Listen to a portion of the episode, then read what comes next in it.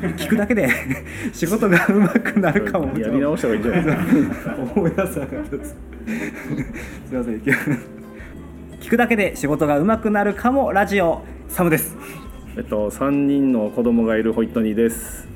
えー僕はですね、えーサムと申します、えー6年ほど、えー舞台演劇をして現在はナレーターと動画編集を行っています。はい。動画編集どれぐらい？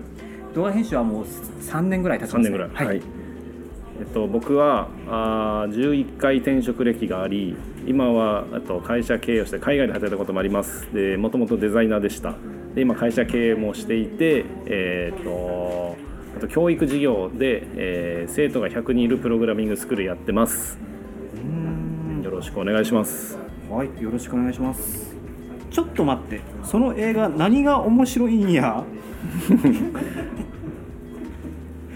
新コーナー始まって一発目だからね。棒読み感めちゃめちゃ。初見って難しいんだなと思うんですよ。えのえーコーナーですね、はい、えー今回からリスナー、えーリスナーさんが待望のコーナーが始まるということで。リ、スナーさん待望のコーナーね。はい。はい、ありがたいですね。サムとホイットに、えーうん。この2人によって、えー B 級作品から普及の名作までうん。さまざまな映画を見て本当に面白いのかそれとも面白くないのかここで決めてやろうというコーナーです。はいどういうふうに思いますか？今の所感としては。所感としては面白くないって言ってしまっていい立場にはないと思うんだけども、そうですよね。まあ感想ですね、はい、感想、はい。はい、僕ら2人からのはい感想、僕らのそうポジションから、あのー映画を見てやろうというコーナーですね。ということででは早速やってみましょうか。はい。はい、えー今回の、えーそのお題となる映画なんですが、劇場版「クレヨンしんちゃん」うん逆襲のロボ父ちゃんはいはいはい。についてお話ししようと思います、はい。よろしくお願いします、はいよろしくお願いします。えーではどちらからいきましょうかね？トニーさん。今あの僕らは映画を実際に流して画面を見ながら、あそうですね。えっと、その状況状況をこう捉えていこうという感じなんですけどはい。流しながら見ていけばいいんじゃないあそうですね。あ時間を追っていくみたいな感じそうそうそうそう。特にですねこう最初の、まあ、この映画、まあ、見た人前提なのでですね。ちょっと、うん。あのネタバレも含まれるかもしれません、あの見てない人は見てから聞いてもらえるとって感じなんですけど一番最初にこのえっとしクレヨンしんちゃんとお父さんひろしが映画館に行くじゃん。はい。でその映画館出た後このまあこの物語のきっかけとなるあのしんちゃんがひろしの背中に飛び乗って腰がっていうシーンがあるんですけど、うんあれはねマジやめた方がいいですね。あのそれはこ子供たちに言いたい。中年男性のあもうあれマジやめた方がいい。あれはもうシャレにならないので それは勘弁してほしいですねそういう見方なんですねこれは共感できる男性も多いと思いいや多いと思うよ。子供がいるさちっちゃい頃はさ可愛いしいいんだけどさ、はい。ちょっと小学校入ってきたあたりから危険な重さになってくるので。結構でもしんちゃんたちって背が低いし軽そうに見えますけどそうだね。まあまだなんで5歳児だっけ？4歳児？5歳児、5歳児か、うん、だったらまだいいんだけどはい、勢いとかねちょっとあうん、危ないですね。テンション上がってるタイミングですよね、うん最初によくしんちゃんとか映画になるとこうやって最初にちょっとした、えー面白いなんていうんですかね導入の映画というか。あそうなの？結構あんま見てないか分かんいないけど。あはいはいはい。この辺はなんかデザインとかからして何かある、えっとね印象あるんですか？このパイロットの人のレバーがはい。あのお股のところにあるあたりがしんちゃんらしいなとは思いますね あんまないでしょ。でこれ足でまたぐときに座るときにまたぐときに、もうあの危ないスイッチ入れちゃうかもしれないから ああいうところに重要そうなレバーは置かない方がいいですね、そういうしんちゃんならではの、うん、わざわざそこにっていうところが。この敵もね今ドリルを出したけど生物学的には俺ちょっと詳しくないけど、ドリルを持った生物っていいのかね？ドリル？ね。あー何かもしかしたら寄生虫みたいなイメージとかもあるんじゃないですか？そうですね。これ今あのロボットの背中からあの、はい。エネルギーが発信されてるんだけど宇宙空間では燃えないと思うんだよね。酸素がないから。酸素がないからうわつまらなさそう。こうやって見ると。こういう考えながら見てたあらここですねここで飛びなあこれでもヒロシが悪いね。ヒロシがしんちゃん一回投げてるもんね。あ俺はやらないですね。危ないですね。危なさすぎですね、でこれ演技の面からすると、今のヒロシの叫び声がうん。うん入って「うん。えークレヨンしんちゃん」ってタイトルが入ってくるんで、うんうんうんうんあのこの叫び大事です。あ大事なの？はいあのここから入っていくぞっていう、ほうほう。あのなんていうの助走みたいなところなのでなるほど。はい、これをえん、えー、ヒロシを演じている多分うん。藤原啓治さんはうん。ここから導入だってことで、うんうんうんうん。結構テンション高め高めに痛がってると思います。なるほど。腰がーって言ってなるほどね。ダダーンってで始まる、うん、でオープニングのタイトルはもう見慣れた粘土の粘土のね。必ず劇場版は粘土。僕はクレイアニメ。ずっとこれですね、これだからクレイアニメ業界との癒着を感じますよね。多分衰退する産業をここで支えようっていう癒着というか応援？しんちゃんの劇場版といえばこのクレイアニメうんっていう印象が強いです。うん。そんなにまたなんだろうめちゃくちゃ凝ってるわけでもないうん。のであんか許さまあなんだろう幼稚園児がやりましたぐらいのクオリティのにしては高いけどねまうーん駒送りっていうのはまあ大変だとは思うんですけど、うん。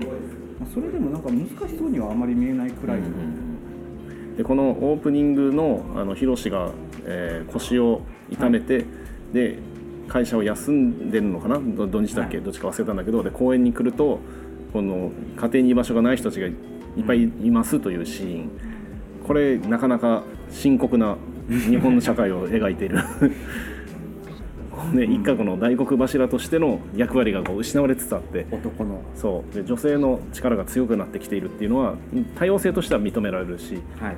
こうなん経営者の中にも女性を入れていきましょうっていうメッセージという意味では女性がどんどん強くなっていくっていうことは喜ばしいんだけど同時に男性も上がっていかないといけないのに男性が弱くなっていく。反比例していきますね、でこれはねあのちょっといろいろあるんですけど例えばね、えー壁ドンっていうのが一時期流行りましたね。もう10年ぐらい前だけど、で壁ドンはあれ女性の願望あでー。女性の方が男性にこうしてくれよって言った言ってるんですよ。男性がやりたいんじゃなくて。はい。で要は女性が男性にこう振る舞えという構造的に女性が上なのね。であと装飾男子。はい。これも女性の、えー雑誌の編集記者が作った言葉なのメガネ男子とか。そうなんですね。でこれがどういう功罪を生んだかっていうと今このヒロシの講演に現れるんですけど、はい。えー男性を弱体化させるという効能があったわけです。つまり女性があの、えっと力をつけて上がっていくっていう側面ももちろんあるんだけど、はい。同時に男性を陥れるっていう側面がありそれがこの映画のテーマになってると思いました。あそうなんですか？もうそこをうん。オープニングからまず分かるんですか、そうそうオープニングから、あのーこの女性が優位に立ってるっていうところから、そのなんだっけ、えーここれから敵側になる、はい。あのーおっさんがこれは有識事態だと。うん。でこの昔ながらのあの日本を取り戻すんだっていう一応そこはあの善意なんだけど、ん。善意というかた、まあ、一つの正解だとは思いますよ、人の思想は間違ってないと思うんだけどただ、えっと、彼の間違ってるのは多様性を認めていないことなので,、はい。でこれはつまり多様性の話でもあるわけですよ。これ女女性をまた、あのふえー押さえつけるそうそう押さえつけよううっていう亭主関白なことをしてしまおうという話になってくるじゃんだけど、えっと、本来であれば、えっと、男性も女性も上がっていこうぜっていう話にならなきゃいけない。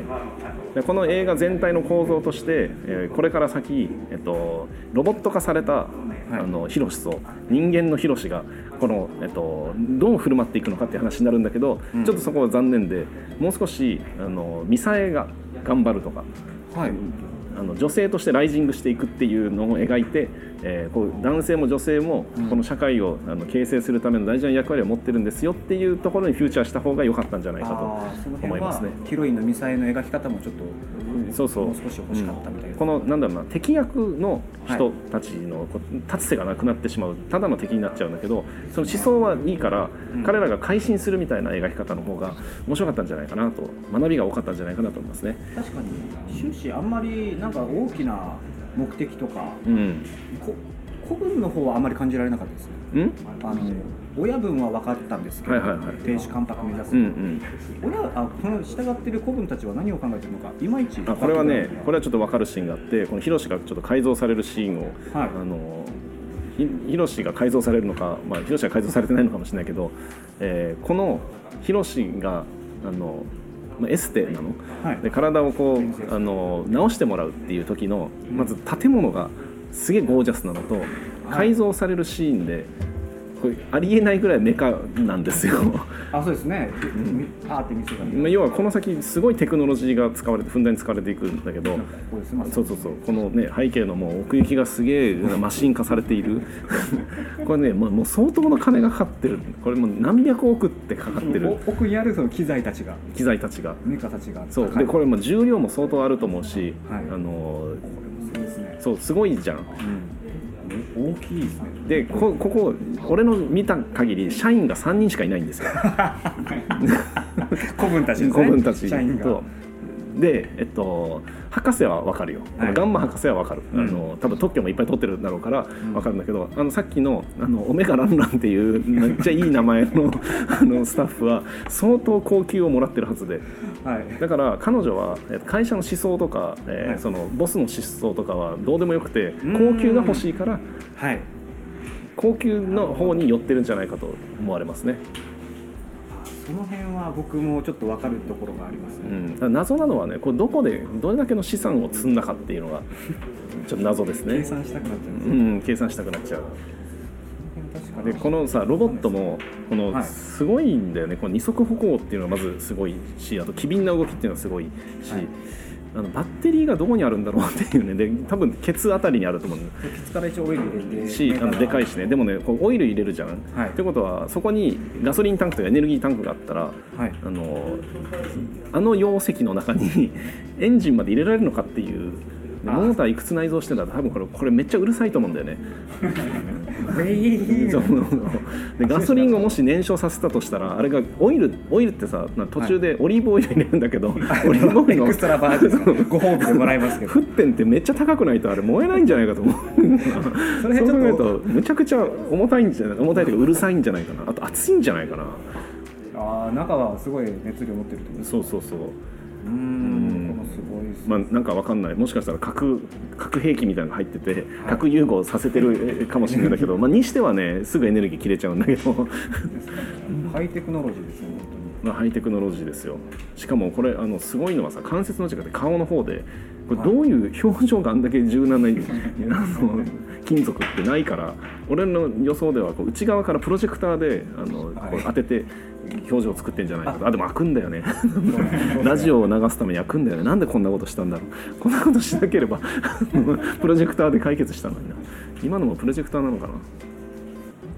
ななんだっけ、えっと、プロジェクター当てるのってあるよね。えっとプロジェクションマッピングで顔の表情は内側から作ってると思いますね。あ当に映像なわけですね顔は、うん。っていうもしかしたら可能性うん、が。そうそうそう。まあ無駄だけどね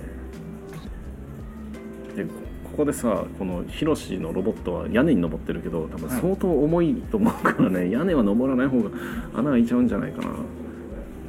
これしんちゃんって、ん。僕あのあ意外と、ん。デザインの観点からなんですけど、うんうん。意外と色落ち着いてるんだなって思ったんですよ。あ全体の色のトーンが、はい。結構明度だかサイドだか落としていやそうでもないんですか？うんそんまあなんだろうちょっとくすみを入れて全体的なお気はあるかもしれないけどただ子供とかがクレヨンとか本当使うような彩色の色味にはしてると思うのねあそういう色の使い分けをしてる組み合わせが、そうそう。多分だから子供が幼稚園とか保育園とかで見るものって絵本とかもそうだけどあの積み木とか、うん。でそれの色に合わせているような気がするのであのこのそうこの街並みというかあの全体的な色のトーンがそのままだったらはい。多分目がものすごい疲れるっていうのと、うん。遠近感が多分ね分かんなくなる。距離感そうそうそう。街の作りとしてはこうやってあの色が多い、はい。い家色というか、まあ、あのこの家もそうだけどあの犯罪が増えるんですよ。あは何か聞いたことありますねこれで、うん。これあの無駄な情報をいっぱい浴びると、はい。人間って処理がストレスがかかるので不安定になっていくのね、でそうすると自分の無じ無意識のところにあのストレスがたまると犯罪率が上がるという、ね、傾向がありますね、うん、あここですね。この会社はね亭主関白っていう会社なのかなちょっと分かんないけど無駄に歌舞伎のあの舞台みたいなのをはい。か会議室なのかな。こここ僕あの面白いんですね個人的に、うんあのその親玉がうん。決め台詞で、まあ、うん見栄を切るうんうんうん歌舞伎でいううんうんななんでな何々なりって言って、うんうんカカン。うん。でそしたらあの子分たちがね「よ鉄拳寺」って言うんですよ、ね。はいはいはいはい。この鉄拳寺が、うん。あえて落とされてるんですよ。こ声のトーンが本当だったらうん「何々なり」って言って古文なので盛り上げなきゃいけないから「うんうん。いや鉄拳寺!」ぐらいまで行きたいんですけど、うんうんうん。ここ多分演出家の方が、うん。それでは面白くないのでう、んうんもうこの俯瞰ですよねしかも、うんうんうん。この親分が奥でうんパンって決めてて、うんうん。その手前に古文の背中が2人うんうん見えている、うんでこのこの俯瞰がすごいシュールな絵そうだね。ちょっと冷めてる感じですよね。そう。この親玉との距離感が伝わるんですよね、うんうん。人間的な。じゃあちょっとやっぱりあの従ってないんだ。そうです。で多分歌舞伎知らないんですよ。あなるほど。でこういうふうに言うもんなんだぞって教えられてるのか、うんうんあいやいや鉄拳寺ぐらいの、うんうんうんうん。ちょっと困ったようなみたいな感じ。はいはいはい。ここがちょっとあの,、ん。あのそういう演出とかの裏が見えるような感じがして、うん僕からちょっとクスって笑っちゃう、うんうんうんあえてやって大人が笑えるようなポイントだったりして、うん。っていう感じです。ね演技の面ではこの、あのー今のシーンで、はい。ヒロシの家に掛け軸があるんですけど、掛け軸。うん、そこにね「色即是空」って書いてあるのね。なかなかシュールな家だなと、即絶はうん、誰の好みなんですかね？おだ広だだねさんですかね？ヒロシじゃないの、さすがに、うん、あんまりもうもはや意味もよくわかんないんですけど色即色即是空は、うん。絶よく聞くけどっていうえー無無常というかねなんて言えばいいんだ、色、えーすなわち空みたいなものだみたいなえっと、空ですね。空。これちょっと間違えないようにちゃんと調べたことを言おう、えーこの世の万物は形を持つがその形は仮のもので本質的には空であり不変のものではないという意味です。だからこの映画と照らし合わせたあれだねこうお父さんがロボットになるのもはい空なんだね。うん本質的そう本質的な形は肉体でも金属でもどっちでもいい。はい。その変わっていくの肉体側。は 本質的には空のとこにある。深いですね。掛け軸からそんなのが実は描写されていた。そう。でうちのかみさんとドライブしててそのパーキング入れようぜっていう時にこの、はい。パーキング「空」って「空」って書いてあるでしょ。満席とか「満」って書いてあるでしょ「空」があるっていう空があるっていう色即是空を感じますよね。パーキングで。感じますよねって点々点なんですよ、そうか。でねこのあのえっとなんだっけドデカシティっていうところに見学に行くじゃん、はい。これまたねすごいテクノロジーで。そうですね。これ危ないですもんね、うん、ここまずなんだろうあのロボットが案内に来る、はい。みんなロボットで、そうみんなロボットでね。だから社員が他にいない。本当に人間は3人だけ。三人だけ他はロボットでうん賄ってる、社員いんのかな？いや全部背景見てもロボットだもんね。うん他は手下たちも。しかもああいうちょっとコミュニケーション取れないガンマ博士が社員に1人いるとか。30%だからね。3人しかいないと。なかなかマネジメント大変だと思うんだよねね。じゃあこのやっぱ女性、えー、とボスがいてそのランランがいて、ガンマ博士っていうランランが面談面接かなんかやったんですかね。いやーでもだってあのガンマ博士のテクノロジーがないと持っていけないからまあ、ガンマ博士を先に口説いてあとはもうなんだ事務員としてのランラン。うーん。でここでね大人の階段を上るっていうシーンがありますけど、おうん、ここで風間くんがなかなか衝撃的なことを言うんですよ意外に楽ちんだね大人の階段ねっていう。で分かってないな正雄君こうぼんやり登っちゃうと大人ってから大変だってって。でママが言ってたよっていう。でここでこのこの階段のすごいのはあの柱がなくて この構造だとこの階段を支える柱がないんですよ。ニューッとあの、うん。消防車のあのクレーンのような、うん、だから何の金属でできてんだろう。カーボンナノカーボンでできてたら多分宇宙エレベーターとか作れるんだけどね。これ結構ヒヤヒヤしますけどね。すごくない？このエレベーター。こうはどうなってんだどう使おうと思ってたんだろうそうこれはぼーっと大人になっちゃうと死ぬっていうのがここで描かれてますね。うん。落下して。そう降りるに降りれなくなっちゃう大人一回なったら。で結局また親が助けるそうだね。いつまでも親のすねをかじるなんてまあ4歳児か5歳児だからいいんだけどさ。でここのロボットまたねこうやってプロペラで飛ぶわけじゃんこの機動性もさることながらですけど普通プロペラってヘリコプターのプロペラがあの上に前腕についてるけどケツにもついてるじゃん。あですね。あれがついてないと下が回っちゃうの。よ だからこれ片方しかついてないから本当は上半身も回ると思うんですよ。そうですね。これ本当に別の推進力が働いてるとしか思えないな。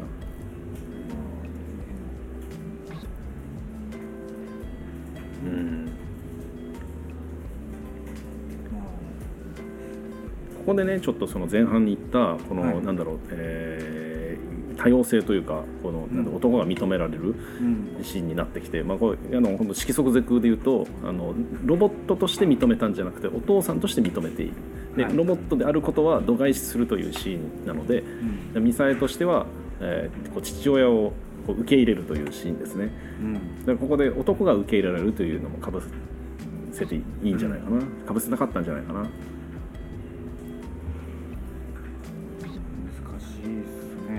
ねほら色即是空っていう掛け軸があるんですよ。ちょっとだ古風だよねこの家って中古なのかな？新築で建てたら普通ああいうの作らないよね。そうですねどうなんだろう。うん埼玉県ですよね、よく築何十年ローンが残ってるとか言いますけど、うんなのか中古でで冷蔵庫でかいんですよ。この家族が4人しかいない。で子供ちっちゃいんだけど冷蔵庫でかくて本多分当だ。でかい600ミリぐらい入る大型のやつなんだけど冷凍食品がいっぱいあるのかなでも冷蔵庫がでかい理由ってあの冷凍庫最近は。で冷凍庫いっぱいあるとチンして食えるじゃん。なはい。だからあのでっかい冷蔵庫って今売れてたり冷凍庫だけっていうのも最近はコロナ禍で売れてるんだけど、それや料理が簡単にできて外に出れないからさ。うん。多分ヒロシの家は冷凍食品が多いんじゃないかなと推測されますね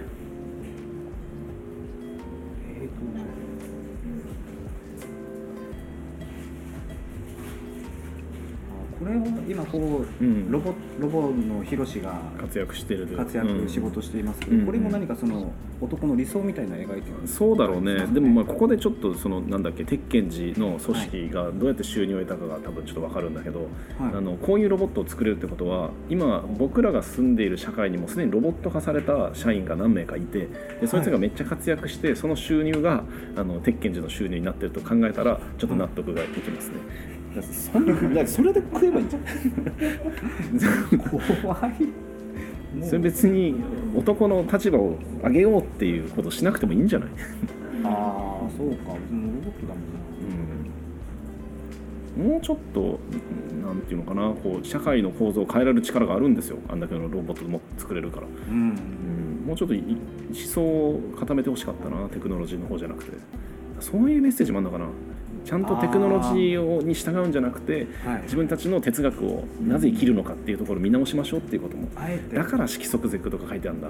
深深いな、うん裏の裏があるような、初見ではちょっと見見逃しちゃってたなそのメッセージ。これやっぱりなんか偉い男っていうのはヒゲってイメージあるんですかね？あのそうだね。ヒゲのパーツをつけることによってうん性格変わりますけど、というイメージなんでしょうね頑固親父はヒゲだうん。このこれもすごいよね。OS が書き換わるっていう。ね まあ普段のヒロシじゃなくなる家つけるだけで。CPU 相当高いよね。処理速度が鬼のように速いからな。でこれ謎の市内ですね。ですね。これちょっと物理を超えてると思うんだよね。どうなってんだろうなでここさあの、はい。座布団がいっぱいあるじゃん、はい。この家になんでこんなに座布団があるのかっていうのもちょっと気になるところでお客さんが多いんだろうね。だって4人しかいないし、そうで子供座布団いらないでしょ。うん。そう考えるとお客さんがいっぱい来る。出会いの多い家なんだろうね。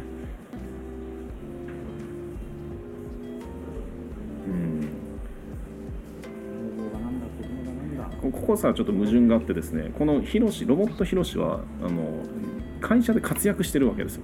はい。だからそれを言う力を得てる。うん。だからこれが作戦第一だったでしょ。でも公園にいるこのおっさんたちは多分働いてないんだよね。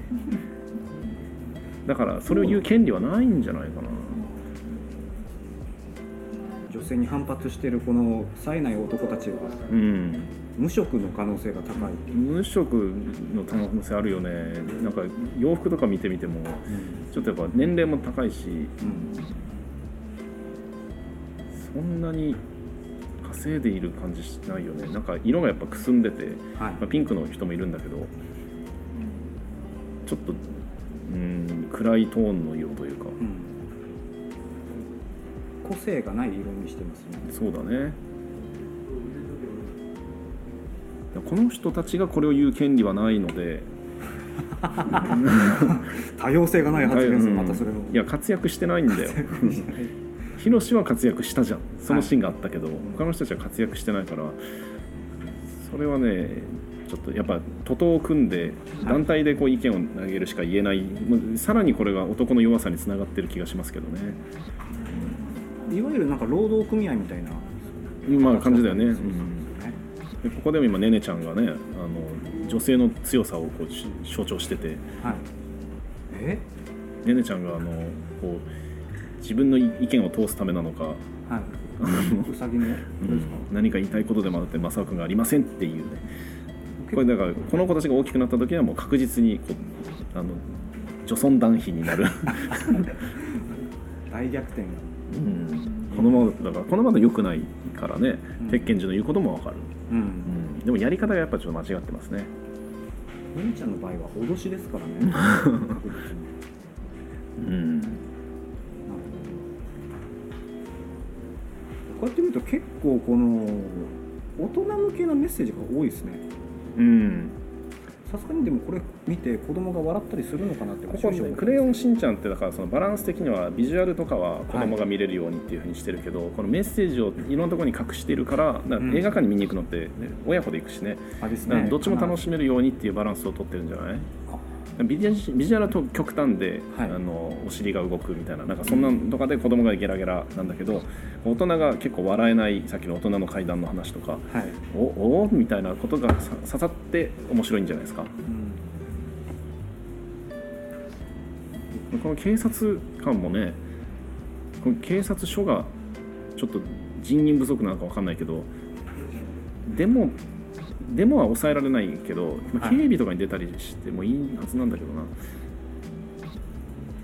でしかもさ人一人いなくなってるのにうん。あの警察一人しか動かないんですよ、警察一人。うん。しかもあのちょっと頼りがいのないうん、女性。そうそうそう。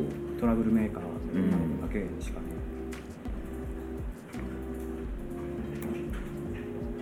その割には上司は全く動かないですもんねうん。命令だけ。あそうそうそうそうそうそう。ここはあれですね「トイ・ストーリー」のオマージュ、でも「トイ・ストーリー」の後かもしれない。なトイ・ストーリー側がこの映画のオマージュなのかもしれない、で1415年ぐらいですね。うん確かロボッでもしんちゃんのパワーすごいなトロボットちゃんの頭今持ってうます、ん頭を持ってるってことは頭にやっぱり CPU があって。ですね。それはうん。理解してるっていう。う、ん。しんちゃんが取り外して持ち運びますね。しかもこの後さなんかルンバみたいなやつに刺す。じゃん。はいあ、うん、そう。ルンバみたいに刺したらヒロシ喋るじゃん。はい。どういうことだよね。このテクノロジーすごいなここのあのその敵の多分組織うん。の建物に来てますけど、ずらーっと AI のロボットたちが、これもアイロボットですよね、あそうだね。アイロボットのオマージュですね。明らかにウィル・スミスの、うん、うん。っていう意外と映画のオマージュがうん。ちらちら見られる、これなんで関節の部分というか、あはい。の骨組みのところを紫色にしたんだろうな。え関係あるんですか？えっと、この扉もちょっと紫が入ってるけど紫ってそうですね。あの一応位の高い色としてはい。使われるけど、関節逆だったらよかったよね。そのあ芯のところじゃなくて体全体。はい。塗装にお金かかるからかな。紫にわざわざ塗ってるんですよ。うんそういう元からそういう金属ってあんまないと思うし。わざわざ紫色そうそうにしなんか意図がたい理由があるんだろうね。そこはやっぱもしその男は偉いんだぜって言いたいのであればはい。そのだから位が高いんだぜっていうのを込めたいのであれば逆にするとかその割合をですね。頭の方を紫色にするとかし、うんするべきだったかもしれないな、う。ん。切り替えるべきなんじゃないの、うん、でもこんだけの数がいるからやっぱあの労働生産をロボット側に任せることによって収入を得てるから、はい。これもしかしたらめっちゃグローバル企業かもしれない 相当ですけどね。でこれだけのそうあのロボットが動くための AI をあの扱うためにはクラウド側のサーバーがはい。多分むむちゃくちゃ大きくないといけないので、はい。東京ドーム100個分とか200個分みたいなうん土地がどこか抑えられてないといけないだろうな。うん。うん、これだから少子化をクリアしちゃうよねこんだけのテクノロジーがあったら。生産性をロボットに任せてさ。で人間はもっと幸福とは何かの哲学をもっと考えた方がいいよね。そこまで、ん。そこまで言ってますこれ。ここまで言ってる、幸せとか哲学とか、うんうん、だってそれだけのテクノロジーを持ってるってことがもう共感ですよ。まあ、でも最終的にはやっぱりこの組織も、うん。あの打破されて、うん。えー結果そのロボットがなんかこうまずいものだうん。みたいな印象を受けがちな、うん。えー感じありますけど、うん。そういうことなんですかね。このさあのロボ父ちゃんも、うん。えー生身の父ちゃんとこう、うん。どちらが本物かなんて勝負させられますけど、うんうんやっぱりそのやっぱロボットはダメなんだよ人間俺たちが頑張ってこうよとかっていう子供にも分かるようなそうね。でもそれロボットとはいえ多様性を認めてないという話に結局なってしまうから危険なメッセージですよね、あ主張を主観をうんそうそうそう、押し付けてしまっているような、いやロボットが意思を持ったらそれは所詮はロボットなのか。うん。これって昔はさもうこれ本当大昔の話ですけど、えー例えば貴族にとって市民ってロボットとあんま変わらない。要は家畜と変わらない時期もあったし、えっと、女性は人間じゃないって見る文化がある国もあったわけで、うん。ロボットっていうのがあのそれと同じ奴隷みたいな扱われ方をしてたらそれを認めませんよっていう話になっちゃうと危険なメッセージだと思うのよ。はい。でもかといってロボット認めますよっていうのも危険だと思うんだけど、うん。なかなか難しいテーマを投げられてるね。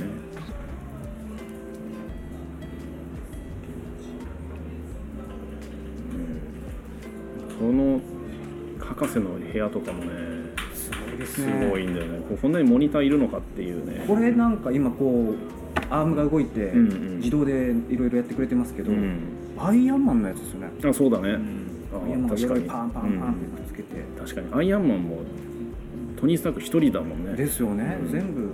他にいるのかな社社員。あでもいるか。たたたまに出てくるね。あのあれでえーっとスパイダーマンの、はい。えーっとホームカミングの次はファーフロムホームのはい。時に、えーっと最初に、えっとアベンジャーズの船が落ちてはい。でそれを回収しに行くじゃん。あ僕ちょっと見てなくてあ見てないんだ。そういうあそうそのそのシーンの中でえートニー・スタークの社員が出てくるのでやっはい。ぱ社員はいるな、そこはね。でもここのこの会社は多分 GAFAM ぐらい力あるけど社員が3人っていうのはすごいですね。だすごいよ。トニー・スタークよりは上ですね上だね、うん相当上だね。どうやって稼いでんだろう、まあ、そんだけ稼いでたらもういいのにね。しかも自分働いてないじゃんね、そうですね。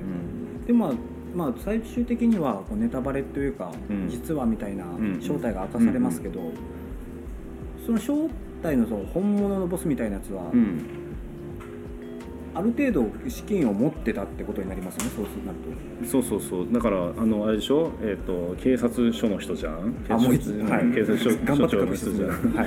あの警察署のサラリーがスーパー高いのか。ですよね。でもそれはやっぱ仮の姿で、はい。えー、と実際にはこういうグローバル企業を成長させたスタートアップの人間ではい。でこうあの行政マターでこの社会を変えようとしたけどそのために公務員になったけどなかなかそれが叶わないのでやっぱり実力行使をするテクノロジーによったんだろうね。にしてもでやめればよかったね。あの 警察やめればよかったね。どうすねわざわざ隠す必要もないし、うん、こんだけ人心掌握できるってこともすごいよ。うん。マネジメントがこんなにできるのに3人しか社員いないっていうのは相当利益率がいい。頭いいんだろうな。もはや。一回いろいろやった上であやっぱ人間じゃなくていいなっていう。うん結論とかに至った。うん。でも最初からこうロボットとか仕組みの方ではい。経営をしてそれを広げていくっていうのはまあ相当クレバーですよね。そうですね。うん。その段階では人はたくさんいた可能性はありますね。だし、まあ、なんか知らなかったみんな知らなかったわけじゃんこのはい。鉄拳士っていう人たちが、それをいきなりこうグロースするってことは相当の投資家がここに資金を集めてるはずで、まあ、すでに有名人だと思うんだよね。イーロン・マスクぐらい有名人だと思うんですよ、隠しきれないですね。そこまで、うん。そんなに人が知らないってことはないでしょだから俺だったらこの人たちを一回全員雇ってうはい。で、まあ、高い給料で働いてないけど高い給料にしてでこれでこう家庭でちょっとお父さんありがとうって言われるような,、はい。そのなんだろう見返りをこう与えて家庭のポジションを上げる方が早かったんじゃないこの人ってあのその冴えない春日部の冴えない人たち。男の春日部町だけだったらそんなにいないでしょ。でも結構い、うん。あーこの高橋慎之介いいですね、うん、朝まで生テレビこのオマージュですね、いや面白かったな。このモノマネすごいなって僕うんね思ったんですよ、うん、すごかった。うまいよね。これ慎之介の田原総一郎のモノマネなんですよ。フフィルターが2つ入ってるわけですよ。自分じゃなくてこの声優さんじゃなくて？声優声優の観点で言ったらしんのすけに一回なってからのそうなんこれすっごいことだと思うんですよ。なるほど、しんちゃんだったらどういうモノマネの仕方するのかなって。自分じゃなくて。うんうん、これすごい大変なことだと思います。ここもなこれねシュールですよね。これシュールというか考えさせられるね。そうですね。なんでここで話振ったのかなとか、うん。えっと今まさにでこれでさ能力はロボットのお父さんの方がいいということがこう何回か出てくるじゃん。家の修理してみたり、今もそうだし。今もこれは、えー本物のヒロシとロボットウちゃんが言い争って、人間はさなんだ不気味の谷っていう、はい。人間に近寄ってきた時に不気味に感じるっていうのがあるんだけどはい。合理性で言ったらロボット王者の方がいいじゃん。ですね。金金もなんで会社でも活躍してくれるし、うん、だけどやっぱり不気味だなそれはっていう感情が働くんだろうな。うん、終始ミサイは存在認めようとしなかったですよね、なかなか。一緒に住むっていう正解が多分あったんだろうけどね、まあ、最後はうん。違う結末になるんですけどね。腕相撲でどちらが本物か決めようってやってますけど、明らかにやっぱメカの方が強いわけで、うんメカはねこうエネルギー切れたら、まあ、人間もそうだけど、はい、うん、止まっちゃうからな。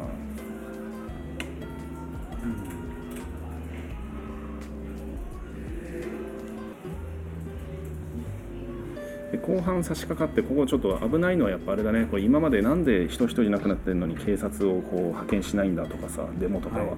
あるのに警備が出てないんだとかみたいなのは、まあ、ここは行政をコントロールしてましたということですね。ああそういうこと？あなるほど、うん。怖い警察が実は裏を取って。うんうん。いやこれもじゃあちょっといくらアニメとはいえ警察側もちょっと汗が垂れるような。そうだね。警察がロボットに差し替わってしまう。それも示唆してるかもしれませんね、子供たちはこれを見て育ってくるわけですからね。うん、そうそうそう。警察ってこんなものかとこのあのオメガランランはロボットの可能性あるね、え？なんでですか？人間である証明されてない。でもまあちょっとその鉄拳寺の方は、はい。オープニングから足の方に艶があってはい。ロボット感出してまあす。彼女にはそれがないから人間か。頭が尖ってるからな人間じゃないんじゃないかな。それを言うとみんなおかしいですよ。そう顎のライン確かに。で今度少なくともこの、えっと、ランランとガンマ博士は、えーこうボスがこの人であるってことは知ってるうん。わけで、そうですね。うん、正体がバレて。それ以外はやっぱなんか投資家とかもこのロボットの、えー、となんだっけ鉄拳寺の方を信用してたのかな、これはどうなんですかね、うんそういうこまでのプロセスを彼らがここまでの力をつけるプロセスがし知りたいよね。うん。世界に売って私は丸儲けてもう売れますって話ですかっこいいでこれねこの人がこの警察署長の人がうん。こう奥さんに虐げられてたっていうところから始まるわけじゃん。もはい理由理由がね。どんだけお金を家に入れればいいんだろう。満足ししないうん。妻。でもこれ高層マンションに住んでるし、おうん、金かっこいいかかっこ悪いかってことなんですかね。本人はそういうふうに自分はかっこいいんだって言い切りたいけど認められたいんだよね。家族に認められたい、まあ、その気持ちはすごくわかりますよ。これに共感する、うん、お父さんは多いと思う。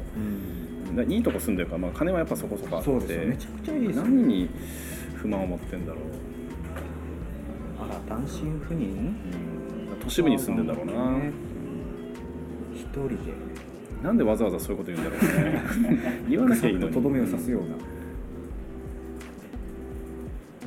奥さんとしては離婚慰謝料を狙ってるかもしれませんね、うわ。うん、愛人がいる可能性あるよね。これ「筋肉マン」のねスーパーあファミコンのねファミコンの。オマージュ結構入れてるですね。やっぱお父さんを喜ばしたいからだろうな40代から50代ぐらいのうん。男性をターゲットにしてるんですね。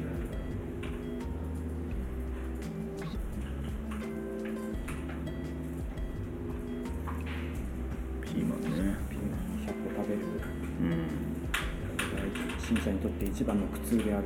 うんロボトちゃんが操られて食べさせようとしてここはでも映画のストーリー的にはちょっとよく分かんなくてそのしんちゃんが苦手をクリアしたからはい。そのロボ父ちゃんが覚醒するっていうなぜっていうのがこうちょっと。ね、あそこそうですね確かに、うん。そこがちょっと映画っぽいところですね、そうだね。ここはちょっとなんか無理くりやっちゃってるかなという気はしますね。だ何も超えてないうん。もんね解決してないというかこれは子供に対するメッセージでしょうね。ここだけは。あピーマン食えよっていう。あそうそうそう。あピーマン食えるんですか？そう。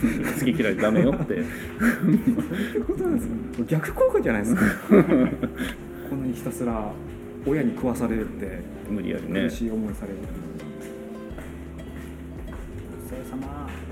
こここで自我を取り戻すっていうのはちょっとよくわそうですかんないね。何かまあ化学反応が起こったみたいなのありますけど、そこでゲームの中でロボ父ちゃん頑張るってういう、んなんでだって感じ心に響いたぜって一応この後セリフありましたけど、うん。俺の回路の奥までって、うんうん聞こえてはいるってことですか？ねじゃあコントロールはできないけど音声は何か入って、うんまあそうだね。それは多分なんだろうマイクがついてるんでしょうね。ね。スピーカースピーカー。だからこ本当は今の苦しいシーンで女性がそこを助ける、で男性と一緒にこの後の解決に向かうっていうことで多様性を、まあ、ロボットも一緒に多はい。様性を認めていくような展開の方が良かったんじゃないかなと思いますけどね。そうですね。最終的にロボットを倒す手段が靴下の匂いとかいいですね。そうだね。高感度センサーが壊れても全体が壊れるのも繊細なマシンなんでしょうね素晴らしいクオリティ高そう空飛んでた。空飛んでたぞ今。鉄拳寺空空ですか空飛んでたよ今。でもやっぱすごいよね。ですね。もっといいところに使えば。いい鉄拳寺も相当重たそうですよね。いや重たいはずだよね。どういうエネルギーで動いてんだろう。あこれか。浮いてた。ビーム砲も発射してる口からうわ危ない軍事利用をしした方がいいんじゃないか。本当にトニー・スタークみたいな感じですね。うん。そうだね。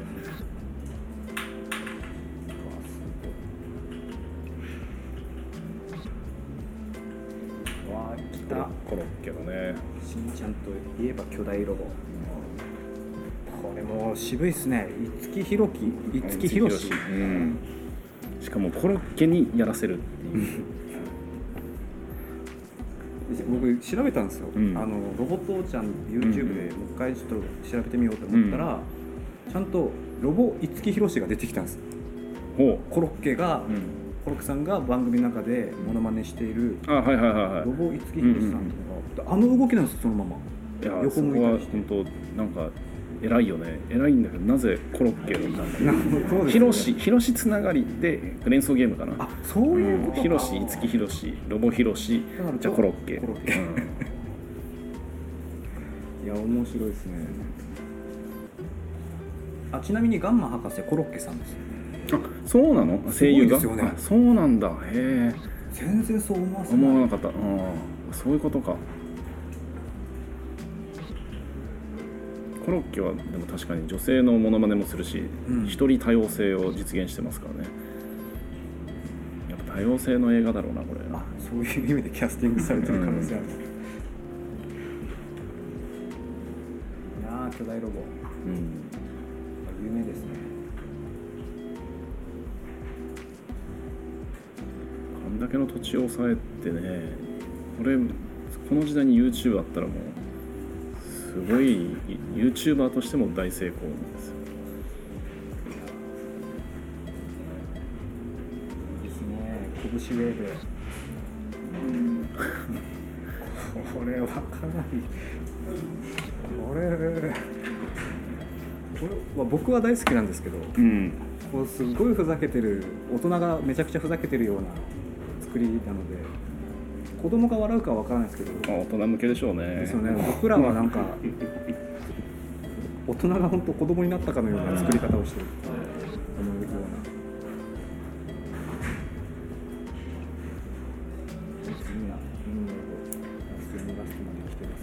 そうだね。ちょっと一気に最後までちょっと行きましょうか。がはい。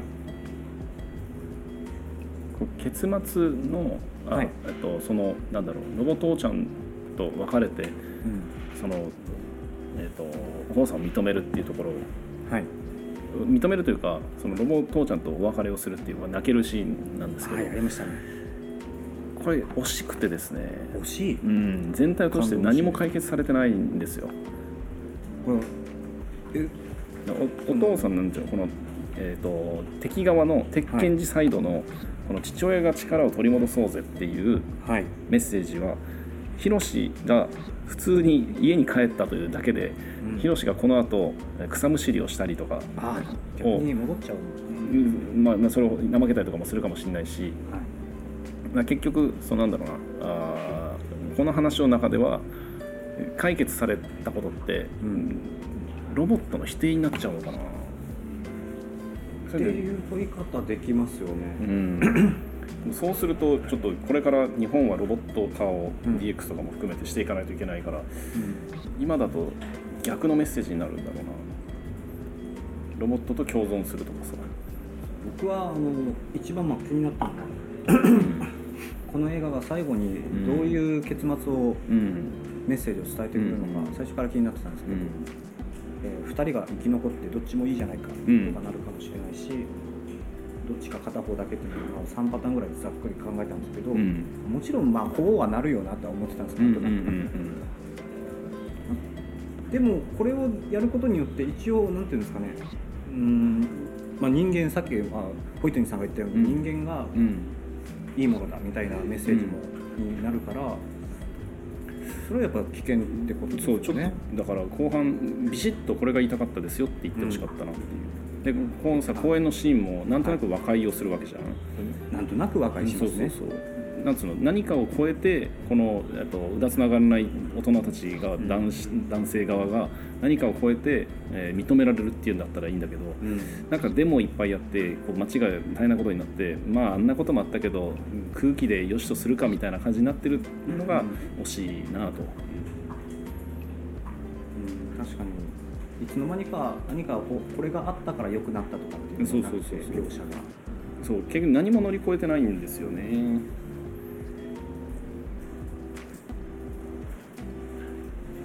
この家族もさ家族として何か乗り越えたんじゃなくてロボ父ちゃんが敵を倒してるから、それだけですよね。ミサエの存在がなもっと前に出ていってもよかったんだけどな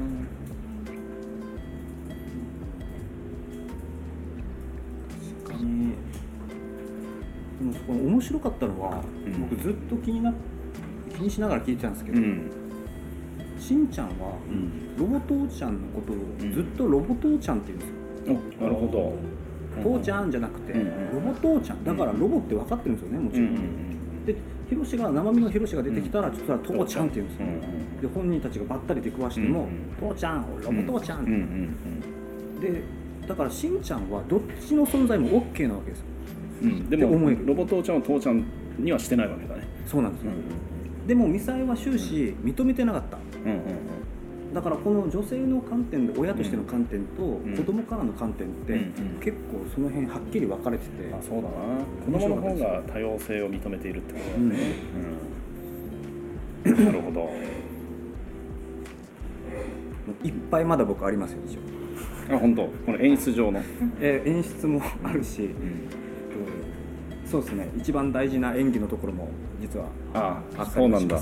でも一回終わろう。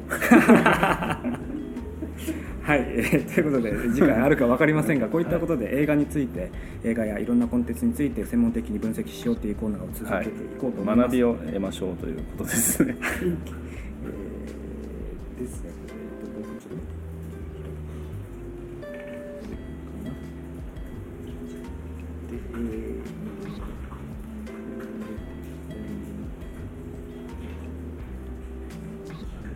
はいということでエンディングのお時間ですが映画を全体的に振り返っていかがでしたか？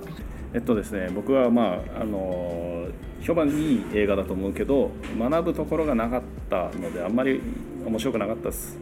おおすっぱり言いますね。これだけ語っといて、あんまり面白くなかったと言わざるを得ませんね。一緒に子供と見たんで、うん。子供大喜びだったので子供はいいんじゃない？あえー意外でした。子供喜んでたんだ、うんうん喜んでた、僕も実はあんまり面白くなかったんですよ。これ演技の面線でも、んしんちゃんってうん。今回に限ってはあんまりおってなるようなところがなくて、うん昔は結構そういうむ難しそうな表現とかやってたんですけど、うん。まあ、せいぜい藤原啓治さんが一人二役をこなしてたっていうあそれはとても大変だと思うんいました、それ以外は見どころのあるシーンってあんまりなくてコロッケ原さんぐらい。ちょっとちょっとした、えーコーナーとかで笑わせるようなうん。くらいだったなっていう面では、うん、もう少しいろいろ欲しかったなっていうところはありました。はい、ということで、えーお時間が迫ってきたので今日はここら辺で終わろうと思います。はいえーお相手は株式会社安島のサムとホイットニーです。でした。また来週